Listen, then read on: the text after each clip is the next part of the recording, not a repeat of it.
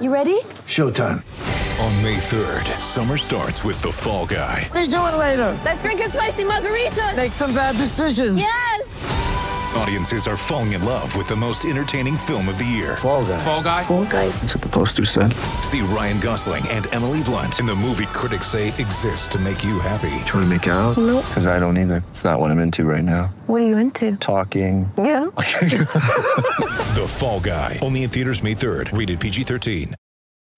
When you need mealtime inspiration, it's worth shopping Kroger, where you'll find over 30,000 mouthwatering choices that excite your inner foodie. And no matter what tasty choice you make, you'll enjoy our everyday low prices, plus extra ways to save, like digital coupons worth over $600 each week. You can also save up to $1 off per gallon at the pump with fuel points. More savings and more inspiring flavors make shopping Kroger worth it every time. Kroger, fresh for everyone. Fuel restrictions apply.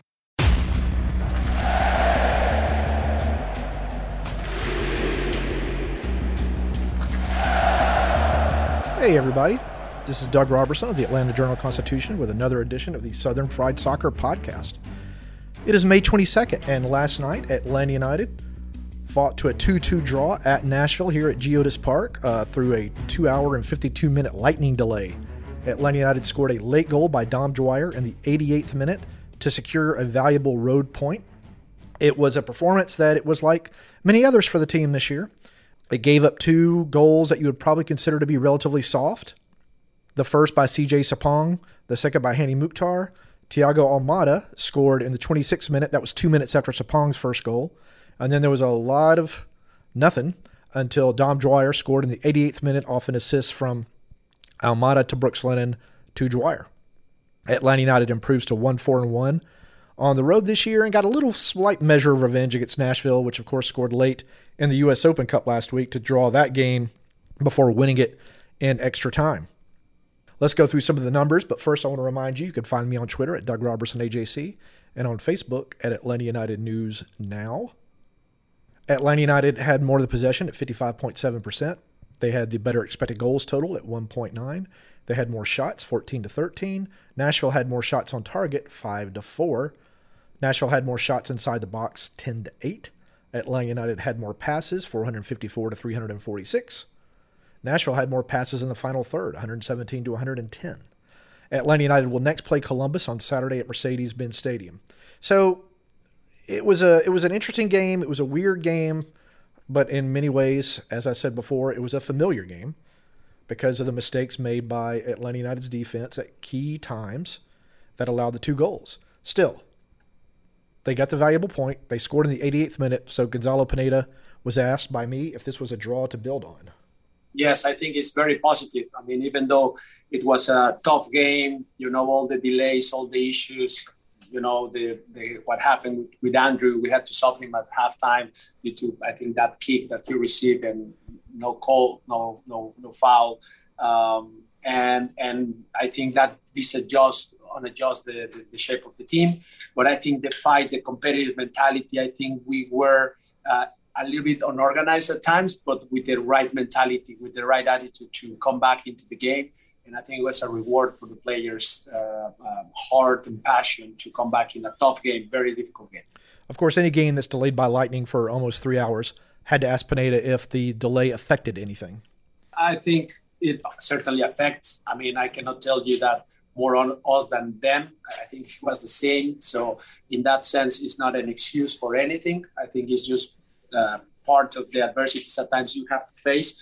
But the good part is it was even. It was for both sides. So uh, it was certainly an issue, but I think didn't affect the result of the game. And Pineda was asked if the goals were self-inflicted.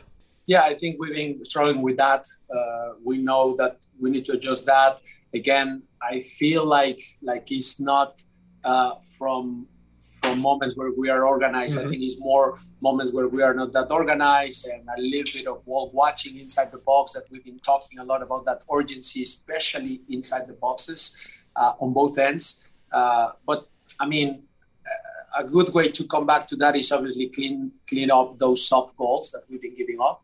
But another good way is just attack more and mm-hmm. just continue with the attack because every time Thiago is on the ball in the attacking half, Marcelino, Luis, we look dangerous. We look with some some sense of danger in the opposing goal. So we just need to attack more than what we defend, and when we defend, we obviously we need to be a bit more solid. So let's go through the goals real quick. On the first goal was the result of uh, Matheus Rossetto, who had a good game, kind of turning and hitting a blind pass that was intercepted. The pass it was right before the midfield line. Nashville then played the ball right down the field to Hany Mukhtar near the top of the penalty box in the space that Rossetto or Ibarra should have been, but the play happened so fast neither were there. Alan Franco tried to keep CJ Sapong online or uh, offside, but that unfortunately affected a or influenced a crossing path for Mukhtar, who just played the ball across the box to CJ Sapong for an easy goal. Atlanta United almost immediately tied it a couple of minutes later. Ronaldo Cisneros forced Joe Willis into a bad pass that Moreno intercepted right near the top of the penalty box. He played it across to Almada to one time to tie the game. Then Nashville comes back. No one pressured a Nashville player on the ball about 35 yards from goal on the right. Araujo and Moreno were both within five yards and neither moved to the player. So he had time and space to hit a pass to the back post. CJ Sapong headed it back across the goal to Hany Mukhtar, who was wide open for a header in. It was uh, pretty easy stuff.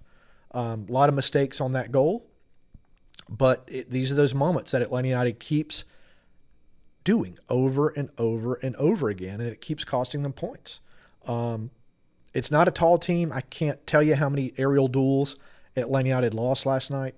Um, but it was a lot. Nashville is a big, tall team, so they're expected to win some of those. But a lot of the times, Atlanta United players say it's just about desire and it's about want to. I don't know how that translates into being three, four inches shorter than your opponent. But Nashville just kept hitting that cross to the back post all game for that knockdown for somebody to run onto or to hit it back across the goal. And it, it finally worked. And that's just how it is with Atlanta United right now. This is Southern Fried Soccer from the Atlanta Journal Constitution.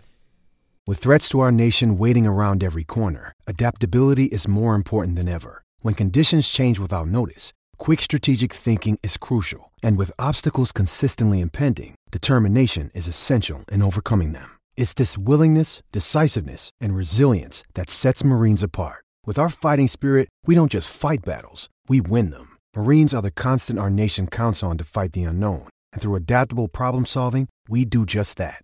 Learn more at marines.com. In Atlanta, one voice has stood out for over four decades. An AJC original, The Monica Pearson Show. Let's talk about how you got to ESPN. Revealing interviews. You are known as America's doctor, but I want to know who you were before that. When you have a different name, you have different color skin, it can be tough. With Atlanta's most famous faces as you've never seen them before. I'm telling my story. This is the American dream. The Monica Pearson Show streaming now on AJC.com. All right, we're back. The Atlanta Journal Constitution has a special offer for Atlanta United supporters and listeners to this podcast. If you subscribe today, you will not only get digital access to the AJC and the Sunday paper for $2.30 a week, but you're also throwing in a special limited edition Atlanta United and Atlanta Journal Constitution scarf. So sign up now at subscribe.ajc.com slash UTD scarf. That's subscribe.ajc.com slash UTD scarf. And on to your questions. Adam says, he had to rely on the radio since he doesn't get FS2. The game switched from Fox to FS2 after the long delay. He said uh, Conti and Longshore made it sound like Sapong and Nunga were getting away with murder, but they got apoplectic when the ref blew for full time when Atlanta had a chance to attack. So this is at the end of the game. Atlanta looked like it had a counterattack in the final seconds, but referee Ted Unkel blew the game dead. I asked Pineda about that. He said that Unkel had already told him that he'd already blown the whistle, but nobody heard it, so he just kept blowing it. Atlanta United players were quite angry because they thought they could go down and get a winning goal. Um, what is the official guidance for MLS refs to regarding when to consider it an appropriate time to end a half? I guess when the time is up. And Unkel felt the time was up. It seemed a little odd, but there you go. Adam continues out of 12 league matches so far, Atlanta has had only two that were not a draw or decided by one goal. What's Pineda's narrative to keep the team seeing that glass is half full instead of half, half empty? Well, he's a pretty positive guy, and so he wants to keep building on what the team does well. You heard him in the soundbite earlier talking about our best defense is to keep attacking. So I think that's what they're going to keep trying to do. Keep the ball, keep moving it, keep trying to attack. and see what happens. I don't know what the answer is otherwise because the defense right now, with so many injuries, is is got some problems, and there may have been another injury last night to Andrew Gutman. Uh, we're hoping to find out some more about that tomorrow. On to Ben, uh, who got to bring his daughter to a game. I think it was last week, so that's cool. I understand Pineda's emphasis on consistency, but the team's defensive talent is just not good enough for this level. And for the looks of Gutman's injury, they will have to roll out another lineup next week. This was only the second time this season that Pineda has been able to use the same lineup in consecutive games. Do you think the front office will prioritize a keeper or center back in the next transfer window, or maybe see what Rocco has to offer? I hope you enjoy some coffee before the long trip back tomorrow. Well, thanks, Ben. Yeah, I think they're going to have to make some sort of move. I think they do need to add a center back. Um, I don't know if they're going to add another goalie. It's just going to depend. I mean, it's hard to find good goalkeepers. And, you know, Shuttleworth is a veteran. I don't think he should be blamed for either goal last night. Rocco Rios Novos is just, he's unknown. And you don't want to put him in a situation where he's going to fail, especially when the defense ahead of him is very shaky right now. So I don't really know what the solution is. Allen says, I have never known a referee to end a game in the middle of an attack. He should have waited for the attack to be stopped or scored. But it's nice to get a point on the road. Well, yeah, you can't change it now. It was a little bit weird, but I've seen it before. Nick says, I don't really understand why fans were upset at the ref in the final 10 minutes of the game. Maybe I missed something from where I was sitting in the stadium. Also, I think we played well despite losing, despite the scoreline being catastrophic errors to Atlanta United 2. Am I wrong? No, it's not that it's not that you're wrong. Atlanta United did play well for long stretches. It's just those few seconds where they're disorganized on defense and they just get punished time after time after time. It's a weird, weird, almost karmic kind of thing that they're dealing with right now. You know, they don't have Robinson. They've lost Guzan. It's uh, but there shouldn't this shouldn't keep happening game after game, but it does. Mike says, "I love your podcast. Huge Atlanta United fan. I'm retiring in a few years, and one plan is to follow the team for a year. That'll be cool. Are there any suggestions of what to know if you want to travel with the team?" Well, if I were you, I would wait and try to do the year where typically Atlanta United will hit all three of the Northwest cities in the same year uh, Portland, Seattle, Vancouver. To me, those are three of the most fun cities to go to. So I would do that. The LA trips don't really interest me very much. We haven't got to go to Austin yet, but that's going to be fun. Um, I just wouldn't jump at the first schedule that comes out. I would try to plan it where you're really hitting some of the cool places. Uh, with Nashville going back to the Eastern Conference next year, that's going to be on the calendar every year. I love coming to this city.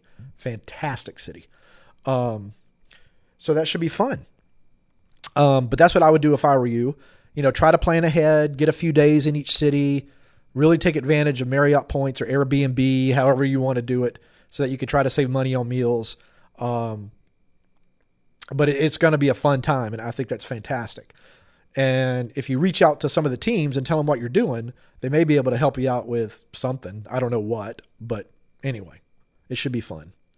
Uh, and I want to give a big thanks to Sanford on Twitter for sharing some fantastic places to eat in Nashville. Huge help. Very kind of him. Hit the barbecue. That was a lot of fun. Uh, so thank you very much. Dr. Fallis, friends of the pan- uh, Dr. Fallis, friend of the podcast, says Alan Franco had a slow start last year, finished the year very strong. This year, his slow start is back and it's lingering. How come? We need an intimidator type of center back, a bruiser of vocal force. We haven't had that since LGP left. I agree with you on that. Franco, I don't want to blame him for either goals. I think he probably could have done better on that first goal, but at the same time, it was a very quick play. He didn't have a lot of time to react. He was trying to do what he thought was best. He was again kind of caught in no man's land between the guy with the ball and the guy at the back post. You know, I don't know what he's taught to do in those situations. Um, so I don't want to blame Franco for either of the goals. Um, there was a whole lot of ball watching by a whole lot of guys on the second goal, not just Franco. Christian says, It was great getting to meet you at the bins last week. Well, thanks, Christian. It was nice meeting you too, buddy. It was a late one, but I'm happy for the points. With Gutman potentially going down and other injuries we have already sustained, what reinforcements should Boca prioritize next window?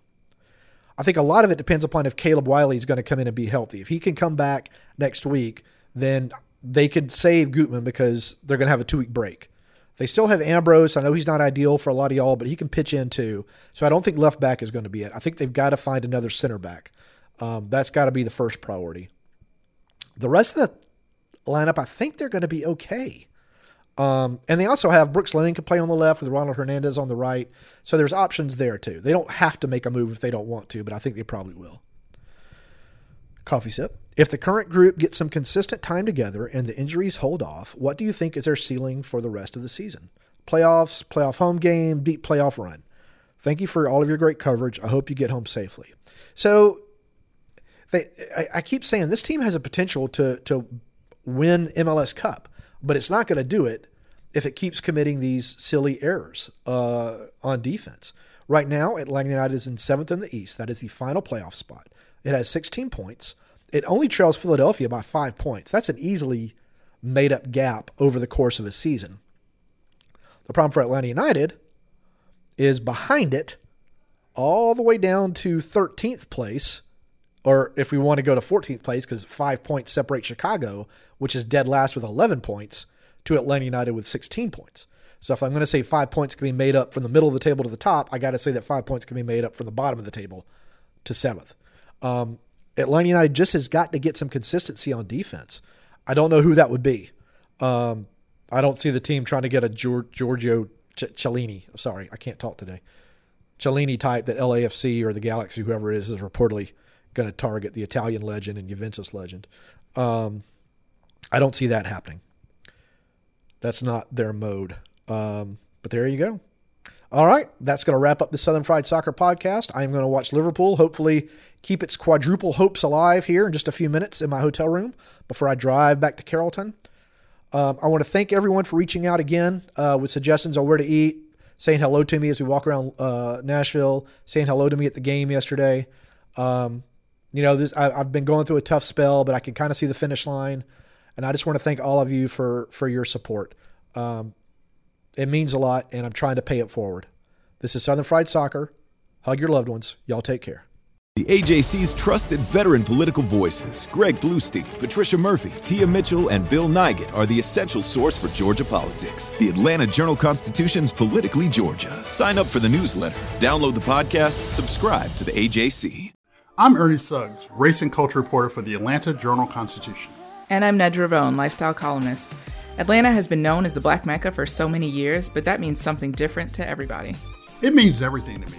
I've been living here for 24 years, and I am still amazed at how rich the city's black culture continues to grow. Every day I wake up, I learn something new. Well, you all can learn something new by subscribing to the Atlanta Journal Constitution's new newsletter called Unapologetically ATL. It's all about the people, the events, and the entertainment happening in metro Atlanta that black people might want to know about. Like historically black colleges and universities Atlanta's thriving art scene, and the city's growing neighborhoods. Wherever you live, we want to hear from you. We want to hear what issues are important to you. So subscribe today at www.ajc.com slash unapologetically ATL. Only from the Atlanta Journal Constitution.